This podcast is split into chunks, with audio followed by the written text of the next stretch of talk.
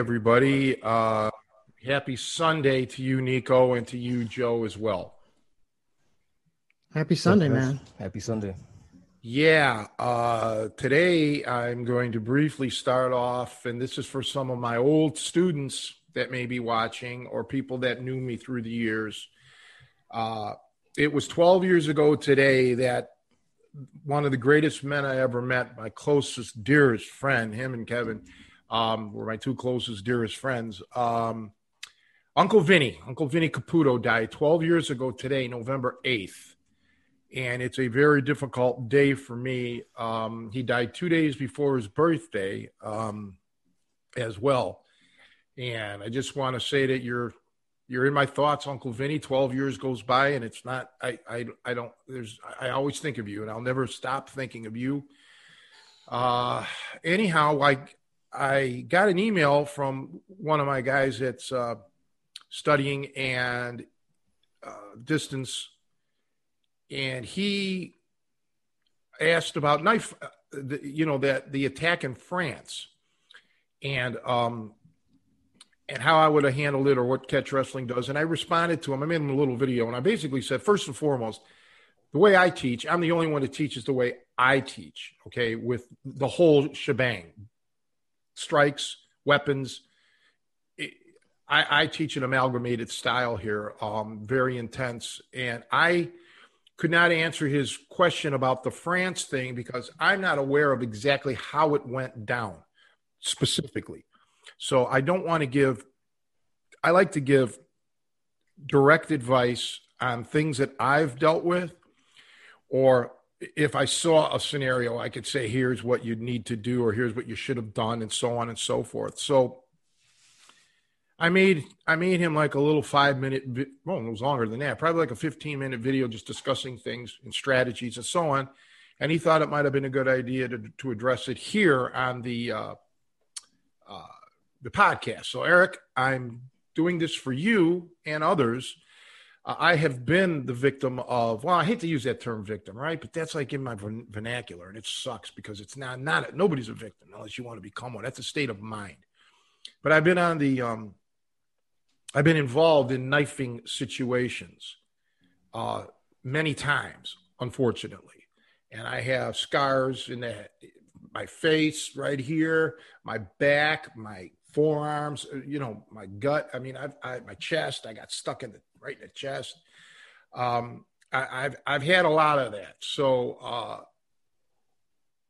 I have probably a unique. I don't know if it's unique, but to me it's unique because I I have a different approach to how I deal with weapons in general. But today we'll keep it specific on knife.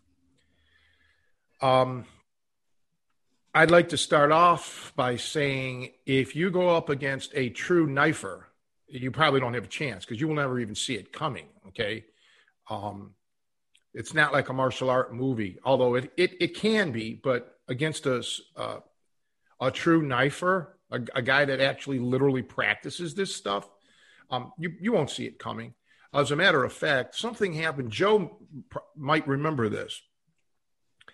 I don't remember how many years ago now. I, I want to say I still had the gym because I, I thought I was talking about this with Kevin. Uh, but somebody got their throat slit in, in Stone Park because we used to have our gym in Stone Park many, many years ago. But I, I believe this story is probably four or five years old. I guess it started somewhere, this arguing argument. And then the, uh, the, uh, the one guy left to go to some restaurant to get, you know, carry out Mexican breakfast or whatever. And the assailant followed him and came right behind him and just reached around and slit his throat. Okay. And he was dead on the spot. Um, and that, I, I got to say, that happened within the last five to six years. Um, so when that's something like that happens, you know, there's no defense to that. I mean, you're caught off guard. It's a sucker punch kind of situation. So, but in general, what I, my approach is, I look at the person as the weapon, not just the knife in his hand. Now, I've trained a lot of guys that have come from a variety of martial arts. And I'm not here to say that, like, you know, the Japanese kind of wrist locks like this, you know, won't work or this or that. I'm not going to get into that debate. I'm going to try to use common sense and be rational with people here. The hand is quicker than the eye. Okay. So trying to follow around somebody that's doing, you know, stuff like this, uh, the, that it's, that's a, that's a task. Okay. Uh, look at a magician who can do sleight of hand and does um, distractions. You know, this hand may be doing something to get your attention. Well, this is the hand that's actually doing the the magic act or the the uh, the knife attack, so to speak. So I learned at a young age that the quickest and the best thing to do is and knock this guy out if you can. Just look at so if he's like this, let's say, and he's got that knife low, you you you, you know you got a lot of his body open. Okay, he's psychologically thinking that you're going to be following that knife and worrying about that knife. I told this guy Eric, and I'm going to tell all of you people that I would rather get a slash than I would a stick. Okay, I don't want to get stuck. I don't want it to go through my vital organs and whatever. I will sacrifice the outside portions here of my arm and of my legs I want to watch my neck. I want to watch, you know, throat area. I want to watch my liver because that the liver is where you have a lot of blood. And I want to watch the femoral artery. I don't want to bleed out. Okay. Um, getting cut out here, lacerations, I've had that. They they last a couple weeks, and then you're okay. Um, I did get stuck. Javier knows about this in the gut. Um, I actually had a student with me, not when it happened, but subsequently. Uh, and that was, hmm, I don't know how long ago that was now. I got to think about it, but it was six, seven years ago. Um, and it worked to my advantage, believe it or not, because the knife was in me and that was okay. And then I was all that you know didn't obviously kill me, so I was able to. It was two on one. I was able to you know beat the shit out of these guys. Okay, thankfully. Um, but it could have been much worse. But that was again, it was a surprise. I didn't even see it coming. Okay.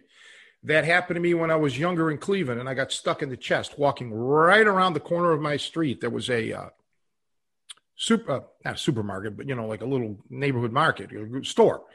And they were right out in front and boom, they just, they didn't work. They weren't looking for me in specific. They were just looking for anybody. And I happened to be the wrong guy at the wrong time. So through the years, I toyed with making a video on weaponry. And I'm, i think I even alluded to it on the Snap No Tap. Well, you've got to know how to fight first. You, any trick that you want to re- rely on, like a gimmick or this or that, uh, may end up costing you your life. Um, I also tell everybody that the penitentiaries in this country are not loaded with Filipino trained knife fighters. Okay, most of the people that are in prison for knife attacks were not necessarily trained martial artists or something. They're just they go into a rage and you know they do what they got to do. Um, so these are things that you have to bear in mind. You you can read the newspaper or read read the internet. Uh, you know, women stabbing men or this or that. It happens. Okay, uh, just with your ordinary kitchen knives, as a matter of fact.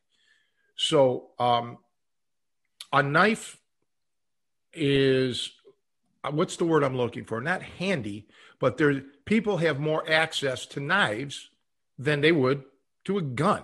Okay, so the potential is there, damn near anywhere you go. Now think about it. Any restaurant you go to may have a steak knife that can be used as a weapon against you. Uh, schools, you know, wherever. Okay, so the weapons are there. That that knife is there. um, the potential for you to get stuck with it, stabbed, is there. Okay. Um, so my take again, I want to reemphasize this. I want to take you out. Subsequently, the weapon will go. If I focus on the weapon, then I still have to focus on you. Now, that doesn't mean that if you give it to me on a silver platter, I'm not going to go for it. But you have to work on your reflexes and uh, not necessarily reflexes, but your urge to grab that knife. Okay. Because you'll cut yourself to begin with. All right. But it's like instinct, right? You want to grab it, you know, and think. And you just have to watch. You know, if you can get in, bar the arm, throw the guy, fine. But you know, good knockout punch, kick, whatever, whatever it is. Uh, look at him and all of his vulnerabilities. The moment he puts that knife on you or at you, uh, he's looking at you as the target. You got to turn that mindset around quickly. Okay. So you have to look at him and or her and look at all the openings that that person uh, gives you. Let's make one thing also clear. It's not a fair fight. Okay. Uh, you're going to probably get stuck. You're going to get stabbed. You're going to get slashed or cut or whatever word you want to use. You just want to live through this and come out normal, okay, without any disabilities that you'll be carrying for the rest of your life. That's how I feel you that's winning a knife fight or not even a knife fight if you don't have a if you don't have a knife it's really not a knife fight um it's it's scary shit. Okay. Uh, it, and it, me being a child of the 70s, really, a kid of the 70s, um, the knife, kids had them. And, you know, so there's kind of like a, I don't know. I freaked out more the first time somebody drew a gun. And to this day, I'd rather face a knife than a gun. Okay. Um, and I'm in a unique position because I've been involved with both of these more than once. And trust me, nothing gets my attention more than a gun. Um, but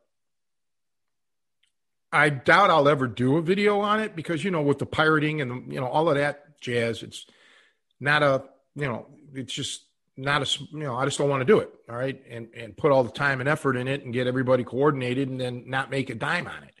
Um, and that's a shame. But for those who want to train with me, yeah, you can. We can eventually cover that, but not right away. You know, you got to you got to learn your tools. Um, I, you you read about people who get stabbed repeatedly.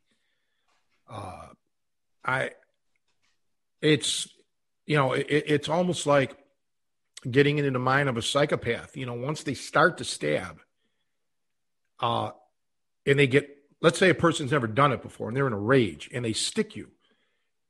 Once they make that first attack, the subsequent attacks become easier and easier and easier. It's, it's, it's, see, so what I'm getting at is with some people, they have to be provoked or whatever it is. I'm not saying you did anything wrong to get stabbed, but whatever it is that pushed them over the edge, once they start, it becomes easier and easier for them to do it during the course of that attack. So, um, that's why many times you'll read about somebody who had 17, 18 stab wounds, you know, or more. Um, you got to be careful. And I think it's something that grapplers are super in danger, you know, ground fighting, you know, because that puts you in such close contact, no matter if you're on the top or the bottom, to get stuck. And, uh, you know, with you could get cut with a box cutter or something like Nico's a construction kind of guy. He may even have a screwdriver on him, whatever it is, can be used as a weapon. It doesn't actually have to be the knife itself, but you can get stuck with objects, especially in close distance. I show on my Snap No Tap how I did a standing grappling thing where I with Costa, where I was kind of frisking him while grappling. Um, just see if he had anything on him, knives, guns, whatever you know, what, whatever I sense that could be potentially a weapon. Um, I don't wish this on anyone. I don't want, I, I've said it years ago and I'll say it again. I don't like weaponry. I because I've been a victim of it, and I know others that have died from it. Uh, I'm an old school, honest, let's fight, fair fight, fair fight type of guy. And unfortunately, in the real world, man, a lot of people aren't like that. So I never said, "Well, I wish I, if I had a knife or if I had a baseball bat." I never. I always used to say, "If they didn't have that knife, if they didn't have that baseball bat," that's my mentality. Okay, I think we discussed this on this show before. But cool, calm, and collected. The three C's. That's what you have to have in a situation with that knife. You want to use your shirt if you can. Take your shirt off and practice this. Practice taking your shirt off and using that as a, you know, a, a shield. Take your jacket off if you have a jacket. Practice that. And now I told Eric in the video that I made for him, I normally wear a vest, a sleeveless vest when I go out. Normally, not always. But I have one jacket that looks good on me. Some girl bought it for me. That, you know, it looks good. Problem, it's got cuffs, you know, elastic here around the around your wrists. That jacket's a pain in the ass to get off, especially if you're wearing a wristwatch. That's no good. Okay, I don't want to wear clothing that I can't take off in a, in a, in a heartbeat to use to defend myself. Okay. The other thing, use a chair if you have access to one. Bring that chair up. Use that almost like a fencer would to keep the guy at bay. Now, and you can you can practice using that chair. I mean, not just as a defensive tool, but use it offensively. You know, push him back, push him back. Use it to you know try to get rid of that knife. Whatever. These are techniques that you should you should practice. Pick up a TV tray if you have to. Okay. Uh, if you're in, in a house, because a lot of these things happen in a house, you know, pr- learn how to pick up a friggin' um, what do you call it? Uh, coffee, not a coffee table, but you know, like a nightstand or whatever you call it. Those are light. The hell with with if there's shit in there, you know, just you got to work on this. You got to you got to learn how to improvise weapons. Okay, this is the key. This is going back to the jazz mentality, jazz music, and how I learned to improvise through jazz. Same with fighting. You can sit in your room while you're watching TV, watching when you're watching. Well, you guys don't like football, but let's say you did, or whatever movie you're watching, and just look around your room or look at the TV show that you're, and look at the room on the TV and say, hey, I could, he could use that as a weapon, or I could use that as a weapon. You know, this is training without training. I mean, literally, I tell people you could get three hours of training in every single day without you even realizing it. Do you know where everything now? Here's a question for Nico, not you, Joe, because you don't drive that much. You you take the train. But Nico, do you know where everything is in your pickup truck?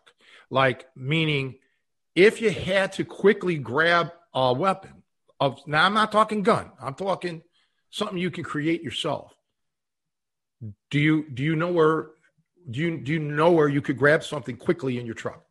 Yes or no? Yes, I do. That's yeah. Now I'm not going to ask you what it is because you just keep that to yourself, right? I got multiple items. That's within reach. That's what you need, man. That's what you absolutely need. And Joe, for you or others who take public transportation, it's the same thing. You may not want to be walking around with chens or ninja needles or something, shurikens and stuff like that, because you know that that could be an issue. However, you have to find something that you can use as as a weapon. And I'm going to give you a hint. it's something that one of the things that most of us have at all times, and that's a belt. Okay. That's what I was about to ask you about a belt because I'm Ab- always I always wear one. Absolutely. But learn to use the buckle end. You know, wrap the the uh, leather end in your hand, use the buckle part, um, and start flailing away or whatever. Practice this, okay? Um, and practice getting that belt off. You know, I know Joe has a lot of practice getting women's belts off, but you got to practice getting your own belt off. And I'm serious now, all kidding aside, you got to practice getting that belt off in a hurry. Um, you know, uh, again, going back to Nico, because Nico's in a construction line. Um, I remember many years ago when I, I think when I first moved to Chicago, I had to get a, uh, I told you they broke into my motel room and stole all my stuff. So I had to get a quick job to get some cash so I could get musical equipment and whatever. So I got a job through through a temp agency working in a warehouse, and I had to have steel toe shoes. Okay, now steel toe shoes can be great in a fight. You know that. so for someone like not Joe because you know he's an office guy, but you know Nico. I mean, they do make steel toe um, dress type of shoes. They do. I've seen them. Um, and, and and that could be for some people, maybe not Joe specifically, because Joe can handle himself pretty good. But for those who may not, you know, who who take public transportation or who just, you know, want a little more security, look into dress steel toe shoes because they cannot hurt you. They can help you. Um, so I really think if I can give everybody watching a lesson today or a something for you guys to practice is just go in one room of your house every day. Go, you, let's say you have a five room house. This will take you five days. Don't do it all in one day. Go into every room and just study it. Okay. Study your room. Look around, study it. Now, here's the trick I don't care how long it takes you 10, 15, 20 minutes. I want you to leave the room. I want you to go into another room and I want you to write down everything you saw in that room, everything. There's a clock on the wall, and the clock is on the left hand side, and it's approximately six inches from the other wall, or what, you know, whatever. Write out everything as perfectly and as descriptive as you can, and then go back in there and check for accuracy. Okay. Like I got a bookshelf where this, like over here in this line of view, it's built into the wall. One, two, three, four bookshelves or four, four levels. I would have to write down everything. Okay, on the top, I have these little DVDs. On the second shelf, I have encyclopedias. On the third shelf, I have magazines and, uh, you know, athletic books and so on. Write it all out and start working your mind so you know instinctively, and then and then start getting quicker at it. You know, then tomorrow I'll do the next room and so on and so on and so on.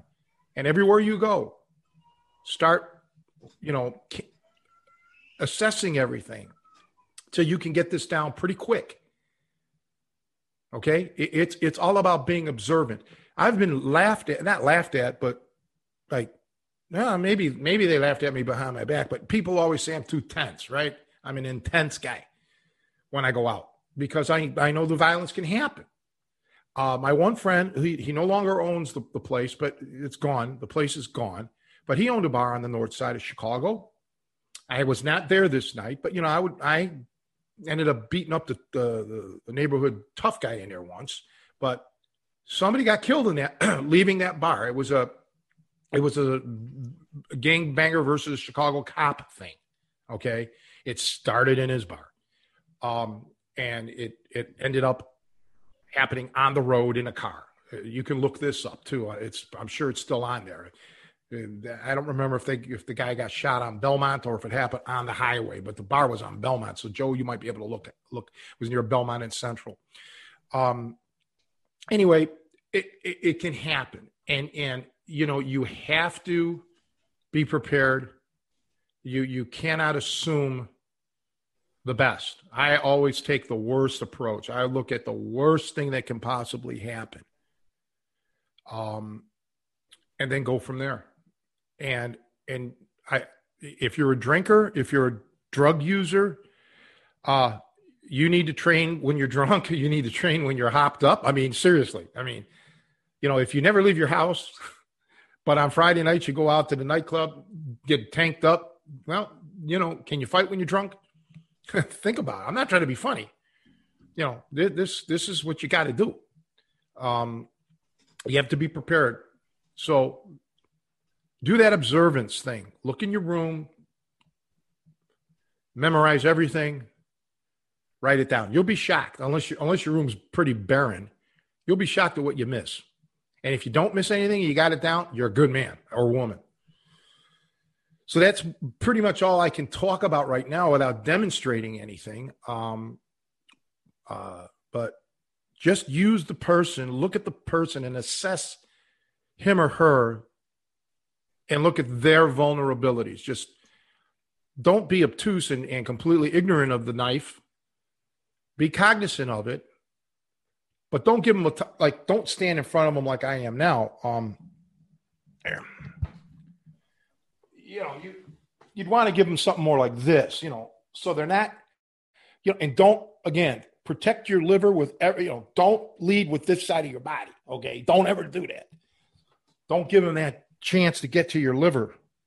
Um, and watch your neck. Keep it down. Keep everything nice and tucked. You know, that's how I ended up getting slashed here. This guy was going for my neck. The asshole wanted to, you know, um, go for the carotid artery. He didn't get it, you know, because I blocked it. Boom. And he got me right here, right along here. So I can't, I could never grow a beard if I wanted to. There'd be no hair here because I mean, that was pretty slack. I was pretty, it was, you know, it was pretty bad. It was a bad, nasty ass cut and nothing ever grew back. So um, that one was pretty bad, you know. And then watch your eyes, make sure the guy doesn't try to stick you in your eye. Um, that's a little bit more difficult to have done, but anyway, that's my little take on it. I and again, if you're studying Hapkido, Jeet Kune Do, Filipino knife fighting, continue. But like I said, don't get so wrapped up in the weapon that you forget that the person himself is a weapon. It could be he could easily switch hands. You know, you may be so wrapped up in this knife that he just switches hands and starts sticking you or something. Knock the guy out, choke him out, throw him like Shoney before I had to leave my show the show last week. Shoney was talking about you know skying people, throwing them up, up in the air. If you can throw, if you can get in there, that's fine. But just remember, when if his hands are behind you, like in a bear hug kind of thing, you're you know he can still stick you. He could stab you in the back. He could stab you. You know, got to be I, I, have seen uh, guys sparring with knives, you know, and it's it's it's a game. It becomes a game, and you know, you you just trust me on this. When your life's on the line, it's not a game anymore. Okay, it's it's if it is the game, it's called the game of life. Remember that board game? Well, that's the game you'd be playing, but it's really not a game. You have to take this seriously, or you'll you'll die. So that's about all I have to say about that. That's my Forrest Gump. Hey Tony, I've, I've talked to a lot of people that got stabbed, and all of them told me the same thing that they didn't realize they were getting stabbed when it was happening.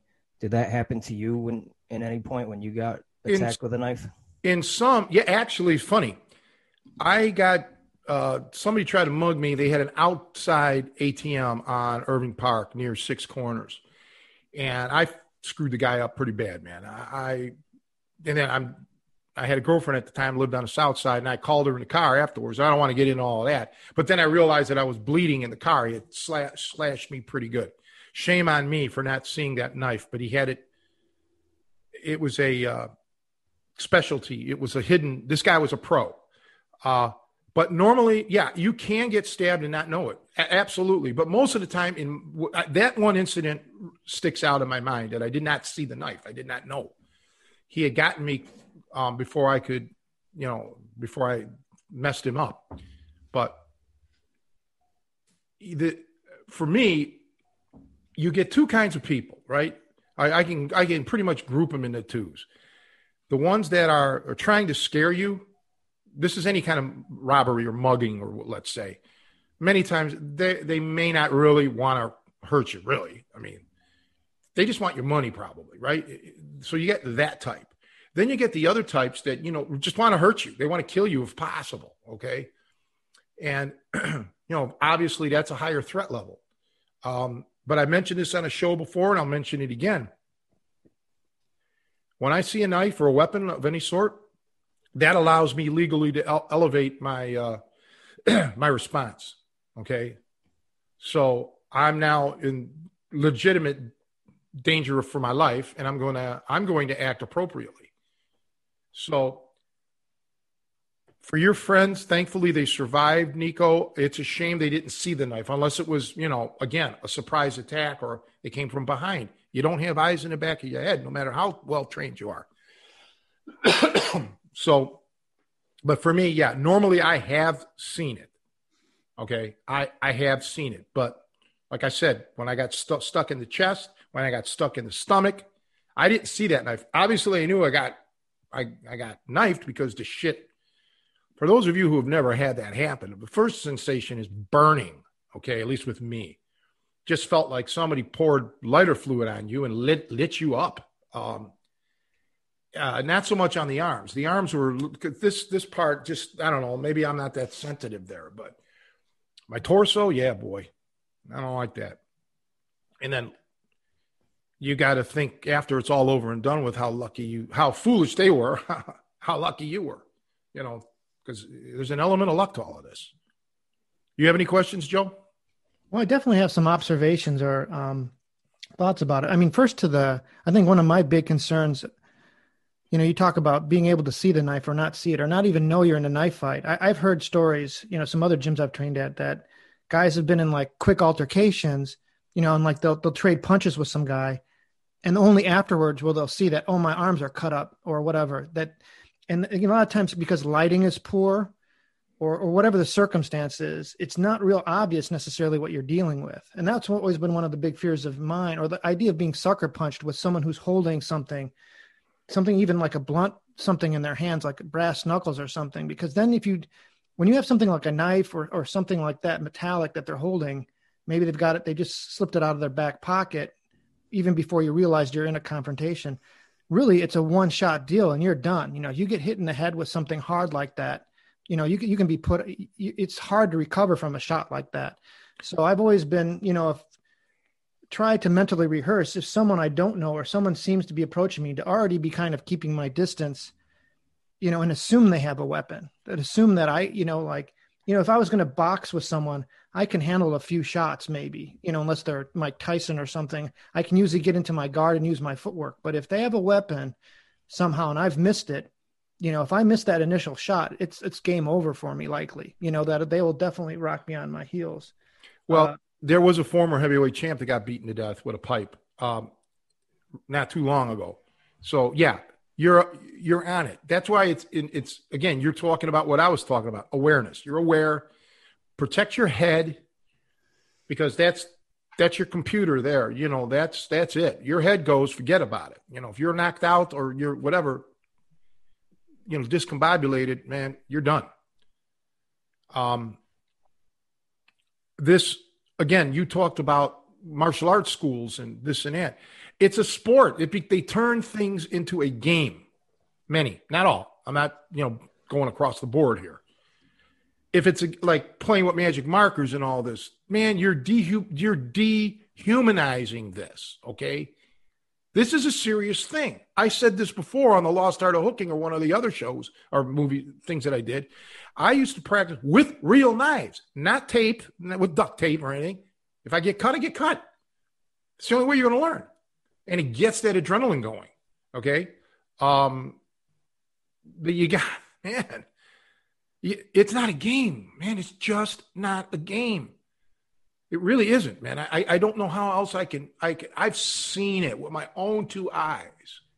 Oh, I got you, man. I got you with the magic marker, man. I got you. I've seen it. I've heard that exact thing. Now, they weren't doing it to me because I wasn't participating in their little game, but I was observing it. And I'm thinking, this is nuts. This is not the way you approach a, a serious life or death situation here. If you're training like it's a joke, then your training is a joke. There's certain things that I take serious, and human life is one of them.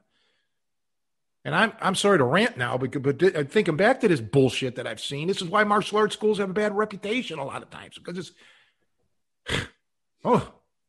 Anyway, Go ahead, Joe. Well, the other thing I observed or I've seen, and kind of to your earlier points, um, you know, in some ways, to, the way to think of a knife fight or knife attack, let's say you're involved in and you realize it, or even if you don't necessarily, but that it's really kind of needs to be treated like a very high stakes boxing match. You know, I'm still, you know, I'm probably not going to be able to grab his arm or get, you know, it's very, very low percentage, it seems to me, that I'm going to be able to grab and hold on and get a, a disarm, maybe. Um, but you know, if I'm using my footwork and my parries, I just know, need to know kind of the way we approach boxing. Like we talked earlier on this podcast of how you know if you're practicing combinations of you know a dozen punches before you move out, that's not realistic. You need to do one or two shots and get work to get away because there's going to be something coming back at you. And I would think maybe if you elevate that even more, it's like, hey, I need to parry that knife as it's stabbing at me, try and get a shot in, either like a low kick or a punch to the head, and then get the hell back out again. So it's a very, you know, that kind of to your point is that I need to knock him out. I'm not going to be able to take that knife from him, but I need to, and this is where footwork practice comes, get in and out, be able to circle away, um, and just slip in shots as you can to try and disable the guy, not get rid of the knife. But it just seems like that. Well, according to Johnny Lira, boxing kind of evolved, modern boxing kind of evolved a little bit from from fencing. He used to talk about the boxing fencing um, connection. Okay.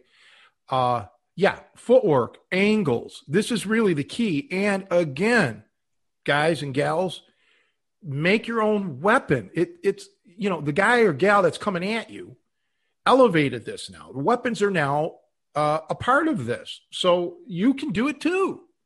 Use your code. You like I said, whatever you can use, you know, wh- whatever it may be that you can use, use it.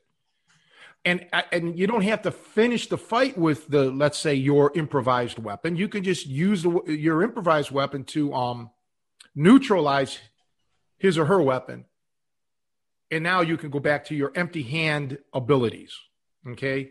Because let's it, it's just not fair you know, it, it, it changes everything when that person has a weapon. Uh, the, but let me backpedal a minute, backtrack a little bit with you, Joe.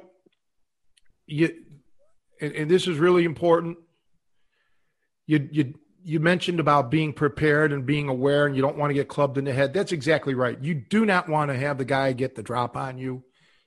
Uh, it's bad enough he's got the advantage. He's the aggressor. He you don't know what it, you're not out there looking for trouble. You're just trying to mind your own business, and all of a sudden, some guy's coming at you. Yeah, and that boils back down to you know being aware, being aware of your surroundings. You mentioned thinking the worst. You know, being almost having a negative um, uh, take on it.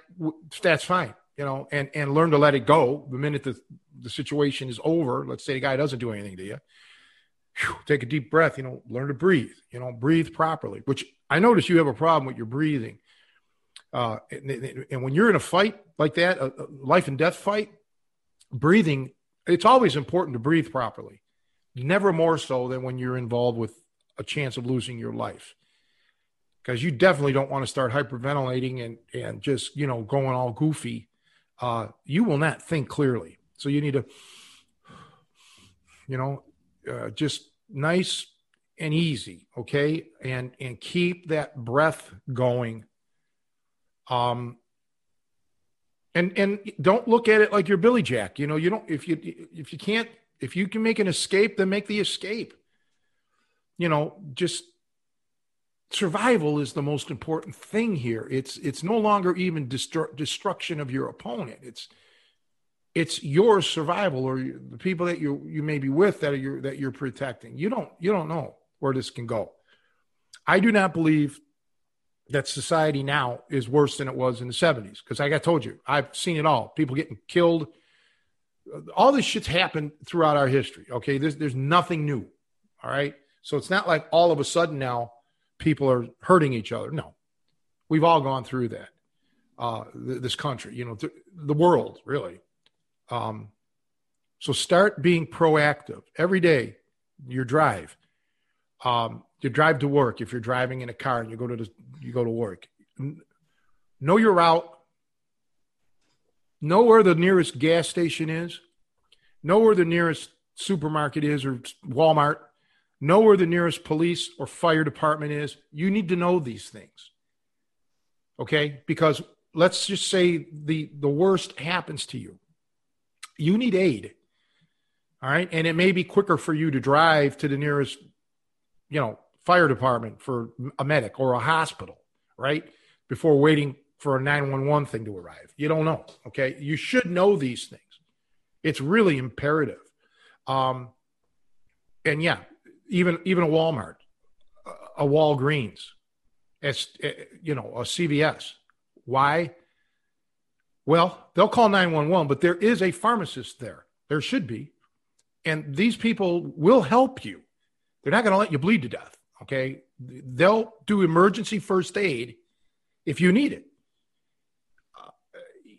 In you know while waiting for 911 um, but you need to you need to be prepared you need to know all these things. You know just awareness is huge. It, it's there's a lot to it. It's it's an interesting and fascinating uh, subject.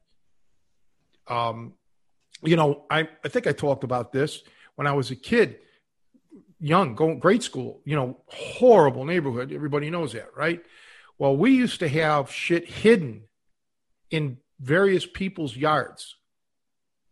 Okay? Knives and shit, just whatever we could. We'd, we'd have them hidden, uh, pipes, whatever. So that we knew if we were going to get jumped, we have to get to like, you know, old lady Marie's house.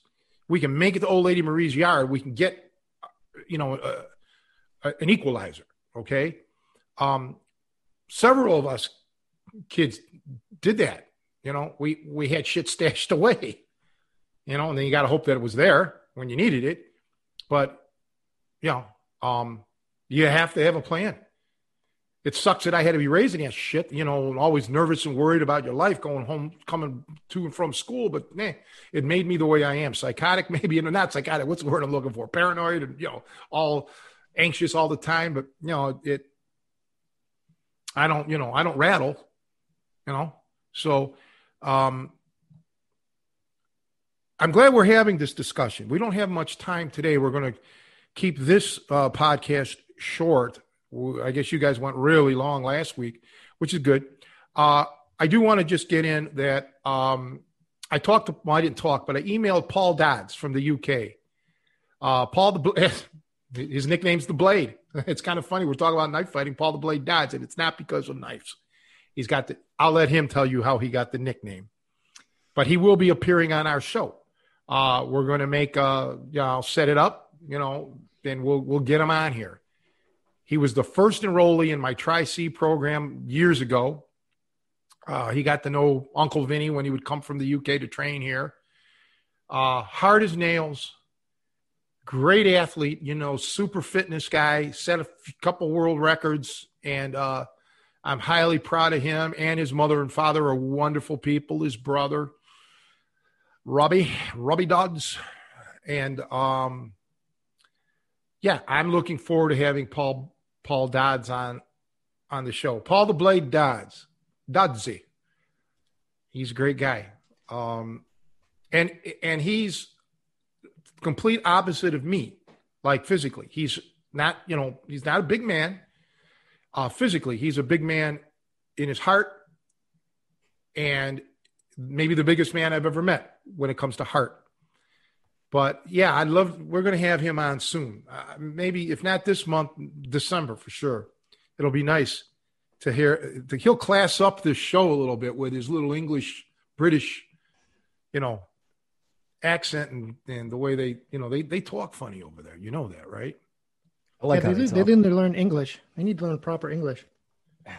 yeah, well, yeah, he'll he'll help you. I mean, this is this is you know, he's been speaking English probably since he could speak, right? You would think. I don't I don't know. Well, yeah, I guess I should clarify. We need him to speak proper American. Yeah. Well, our audience. That, you know, I don't know how how scholastic he is. You know, this is hey, it's like when okay, like us Italian Americans, we say we say our Italian stuff here. Well, Paolo Giordani, one of my Italian students, he came over and he's like, "You guys don't even speak good Italian. It's Americanized Italian, and it, it is. We, you know, we say things that they don't in Italy say. We pronounce things a little bit differently, you know. Um, and and it's just the way it is, you know. Now I know in England, for example, they they call the um, what are they? They the bonnet or something on the car. Uh, they they call uh, snooker, which is a pool, you know, billiards game over there. They call English, which we call English, they call it like screw. it's you know, you just got to sometimes wonder, wonder where do they come up with these names, or where do we come up with these names? But I've known like Russell Stutely, good friend of mine, great martial artist. He's doesn't live in England now, but he's another British guy. I've met, I've trained several from Britain. Um, just, or I should actually say the United Kingdom, you know, Wales, uh, you know, Ireland, you, you know, just a lot of great people, man. Just, I just, you know, I think the more that people think we're different, the the more we really are the same. You know, I, have trained guys from all over, like South Africa, you know, the Asia countries, different Asian countries. They're all the same. You know, we all feel happiness and hurt and blood, sweat, and tears and all of that. We're really more similar than dissimilar. You know, I love diversity. I just love learning about different things and seeing different cultures. That's part of the reason that, yeah, I, I love it. You know. So, what are you guys going to do this week? Don't all answer at once. Uh, just work for me. Not a whole lot going on. How about you, Joe? Well, I'm I'm still uh, neck deep in this class I'm taking. It's starting week four, and it's killing me, man. I I've got uh, yeah, I put many hours into that. Like I got a, actually an online test to take after we're done with this here, and so I'm kind of buried in that. Uh, actually, uh, dropping someone off at the airport. Some people are heading to California in my family, so got that to do. So some shakeups there, but yeah, that's about it. Just kind of getting back to kind of getting my workout schedule going. But yeah, that's all I've got on the docket for now. How many more lessons or how much more with the schooling?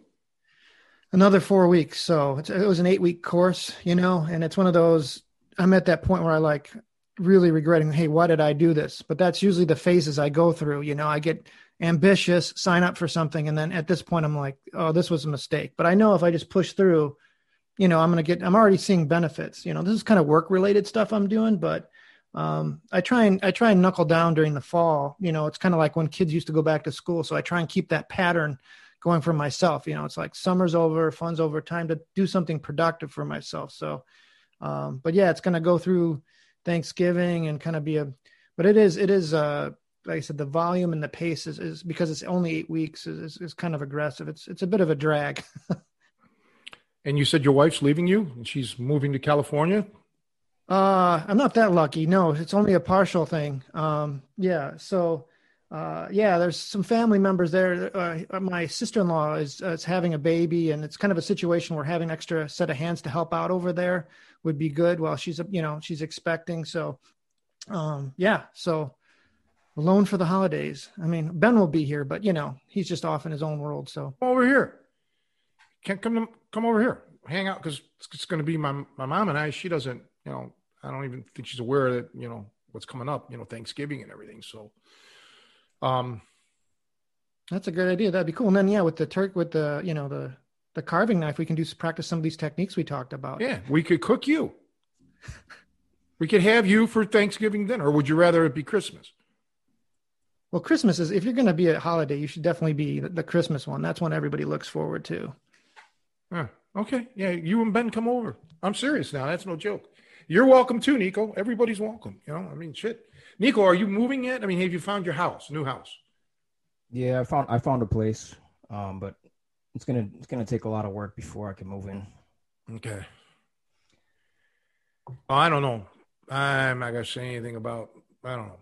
I, I wish you all the best. I don't know what's going to happen over here with me, but you know, we'll see. Playing it by ear. Um, so Tony, when you got attacked by the ATM, how did that go down? Did the guy get you like from behind, or did he approach you and say something to you? Give me your money. I mean, you know, give it up, chump. I mean, and he was like, and I had the ATM, I had the cash in my hand. You know, I just got it out. So like like the dumbass that he is, I go like this, you know, reaching it, you know, just this instantly. He goes to reach it, you know, he's going for it like this, like the dumbass that he is. So one quick, swift kick in the nuts, left hook, picked him up, slammed him, top wrist lock one arm, spun around, top wrist lock the other arm. But when I got him on the ground, I must have hesitated or something because that's when I got cut and I didn't know it because there was no way he could. He, he reached in, you know, and and got me. It was nothing major. It was just my forearm. It was no big deal. Like I said, I didn't even know it until I got in the car and called my girlfriend up you know, and uh, yeah, oh yeah. But see, that's the thing. I use distraction. I used um. that's probably the word distraction. That's not the word I'm looking for, but uh, what do you call that in magic? I mean, I do card tricks. I can't think right now. Um, Sleight of the- Misdirection. misdirection. That's it. That's exactly what I'm looking for. Misdirection. I use misdirection. Here, you know, here. And he reaches for it. You know, this is what I want. I want his hands up high so this whole shit's open. Not too smart on his part. I was I I was smiling actually. I just thought this was cool, man. Boom. And then, you know, it gave him a little left hook when he doubled up. Boom. I could have done anything. I could have kneed him. I could have choked him or whatever. I just was kind of pissed, you know, um, because that was the second ATM I had to go to. So I was in a bad mood. The first ATM wasn't working. Second ATM worked, right? So I was pi- pissed. He caught you at the wrong time. It was sore. And then she starts in on me on the phone. Oh, no, did you call the police? I'm like, hey, I took care of the situation. All right. He's not going to be robbing anybody right now. Now he's, he's crying here. He's got two broken friggin' arms, you know, and uh, that's a great thing. You know, I mean, literally he was crying, you know, this guy isn't going to rob anybody anymore. Not for a while, you know? Um, so yeah, then it, it just people, uh, I'm more mad at her than I, you know, than I at him. Um, oh yeah, and I got it once in the parking lot over there in Melrose Park of uh, of uh, Best Buy, and uh, just two loudmouths. And I was like, oh, I was like 40, 39. Let's see, I was 40 years 40 years old, 40. And they, they say, hey, old man. I was like, oh wow, you got to be kidding me. Do I look that bad? And it was just big mouth, a couple old big mouths, you know, same thing. And then um, so my girlfriend, I diff, there's a different girlfriend now. Uh, so after I took care of that shit, the police, you know, the, the security guard came out. It was no big deal, but I mean, I gotta, I gotta cut up a little bit. So, uh, you know, they, they went away in an ambulance. I went away in my car. So that's always a good thing. But I could not get a hold of my girlfriend. All right. She just wasn't answering the phone. So I went to um, Eva's bar. You know, that's the only other place I could think of going. And I walked in there and I said, Hey, you know, give me a shot. I need some alcohol on my uh, arm here. You know, I said, let's clear, let's clean this, this. It's a Polish place. You know, I, I think they're closed permanently now because of this pandemic. Um, anyway, so she, when she was still alive, Eva, she took care of it. You know, she cleaned my wound, put a bandage on, all, all good. You know, um, and then, you know, I don't know, maybe an hour or so later, my girlfriend called. Oh, what happened? Oh, why did you come call? I tried calling you. You didn't answer your damn phone. You know, what do you want me to do? Well, why'd you go there? Why'd you go to Eva's? Well, because you weren't there. You didn't answer your phone. You know, she was all mad because she didn't get to fix me up. I said, don't worry, I'll get knifed again. I'll call you, you know. But yeah, it, it, it's stupid. You know, you just, your age, and this is the funny thing. I was 40, so I wasn't really an old man, but in their mind, I was. So what does that tell you? They don't give two shits. I could have been 70. They would have said, Oh, easy, Mark. We're, we're going to get this guy. They weren't trying to rob me. They were just big mouths. Okay. And I don't like it. You know, I don't like big mouths. I don't like bullies. I don't like bullies. I'm like the, I'm the guy that bullies the bullies. I don't like bullies. And they were trying to bully me. That was a big mistake. I, you know, I, I'm like, you guys don't know what you're getting yourselves into here. You really honestly don't. I'm not in the mood. Let me go into the store and get what I need. And you guys have a good one, you know. And then the names, they, they said the wrong name. They called me the wrong thing. And that was it. Done. How about how about when you got slashed in the face? How did how did that start? Bar, shooting pool. Um, back in Cleveland, I was uh, either I was about 19. I was just on the cusp. It was, yeah, it was just right before my birthday. So, um, yeah, just some loudmouth. You know, again, he was losing at the pool table, didn't like it. We're playing for a dollar a game. It was like nothing, right? What's what's the? It's a buck. He must have lost about four or five games. I don't really recall. And um, yeah, I was, you know, getting ready to shoot again. You know, not on the eight ball or anything. We were playing eight, eight ball and he came right up. I saw I saw it out of the corner of my eye, and then I was able to cover up. He got me right here, you know, boom. Because see, I'm exposed. You know, this is how I shoot. I'm right-handed. If you know, my left arm's out here, so he, there's no way he could get me. Here, he could get me. I was wide open. But you're shooting pool. What do you know? I don't expect this guy to knife me and friggin' in front of everybody. Oh yeah, man, that was uh and it was in it healed. It didn't heal well. It just you know, and like I said, I was pissed, man. It was my birthday coming up, and you know, I'm 19 and about to turn 19, and I want women. You know, I want to get girls. Now I got this shit on my face. You know, it's all bandaged. I had to go get it all bandaged up and all you know, all that jazz. Um, never really, you know, you can like right now, like I can feel this part. I can feel my beard a little bit, even though I shaved. It's there, and here there's nothing.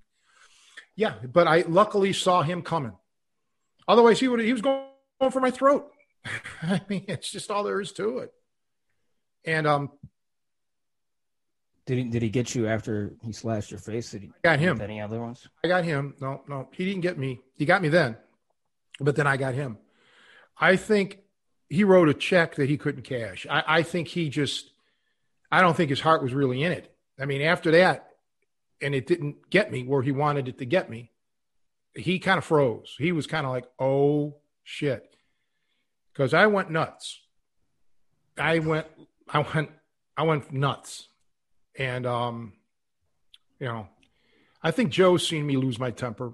I'm not sure, but I lost my temper. There was plenty of people in that place that were f- shit scared, man. They didn't know what what, what I was going to do because they didn't all know me that well. There was a few in there that knew me, but yeah, that wasn't that wasn't in my neighborhood. that was in Euclid, Ohio, which is a suburb of Cleveland, and um, you know that was not good for him. But you know something, when when this shit happens, you reflect on it, okay? And that was bad because, like I said, I had a scar on my face. You know, I don't mind scars other places because you can pretty much cover that up. But this is pretty long. I mean, let's see. It goes from okay, so it's like that long. All right, what is that like? I don't know, four inches or something. Pretty long. But you know, he had the right.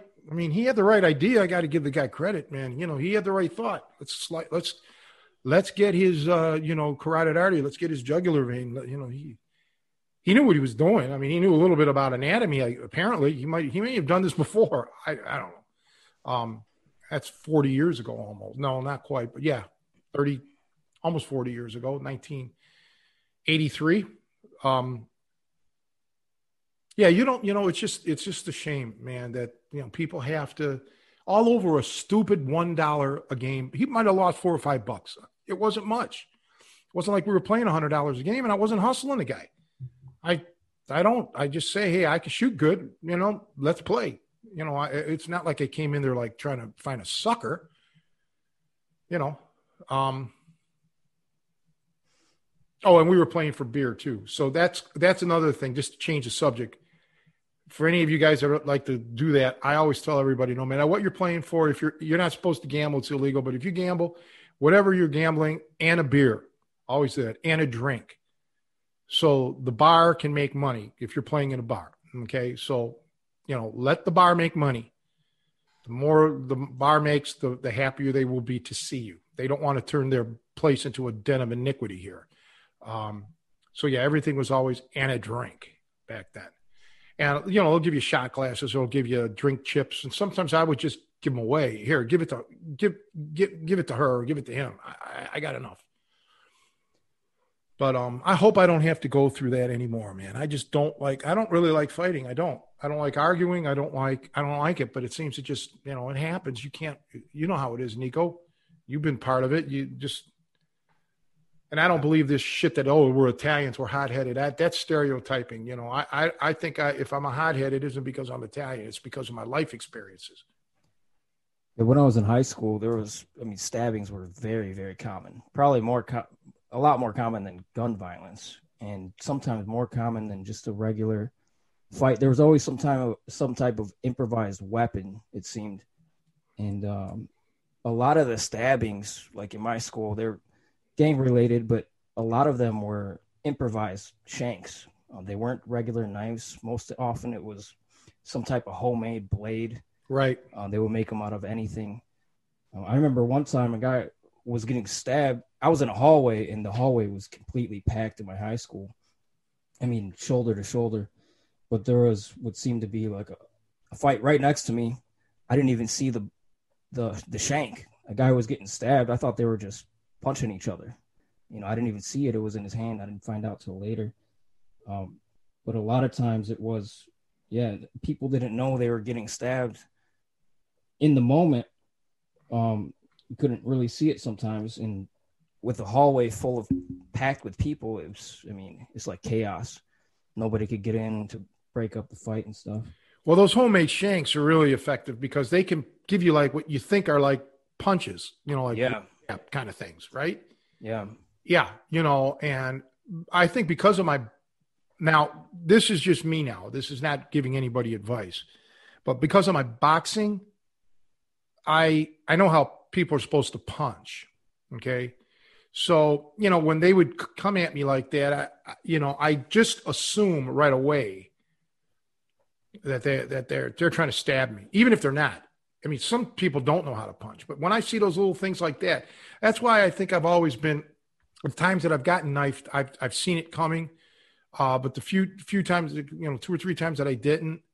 Um, but yeah, those kind of love love tap kind of things, I I assume automatically that that's a blade because people don't punch. You know, tough guys don't punch like that. Yeah, I remember the one this one fight in particular two it was a gang fight and the guy was hitting it looked like they were throwing like it looked like the one guy was throwing like some really looping hooks and it was going to the back a lot of them to the side and to the back so he was a, he was actually shanking him but he, it was i mean you really couldn't see it it was very hard to detect that's the thing that when when you're doing those wide attacks again that that's a sign that it's yeah. a knife. Okay. Uh, uh, on you know, and, and be prepared. I mean, if it isn't a knife, then you have your then it's easy because if that's the way the guy throws punches, then he's a joke. But when they're go, you know, when they're going wide like that, you know, like this shit, he's wide open. Okay. Yeah. His ass out. Take him out. Um. Excuse me. You know, it's shame on you if you don't. I mean, the the, the door's there. It's wide open you know, the, the, the, shortest distance between two points is a straight line. While he's going wide, you go straight in. Bam. Boom, boom, double, triple it up. Boom, boom, hook. Whatever. Um, work on it. I had a student of mine who did um, JKD and he was, you know, doing these numbers. Like, you know, like in boxing, you have the old one, two, right cross or uh, left, right, right. So he was like, oh, we do like 10, 12 punch combinations. I says, that's nuts. Don't stop it immediately because you don't want to be in front of a guy unless he's uh, comatose. You don't want to be in front of a guy that long, okay? Unless you're like, you know, the Flash and you you, you throw 12 punches in a second. and that's kind of getting back to what Joe was saying earlier too. You want to get in there quickly and get out. You know, just be a moving frigging target. But know your anatomy, know your body.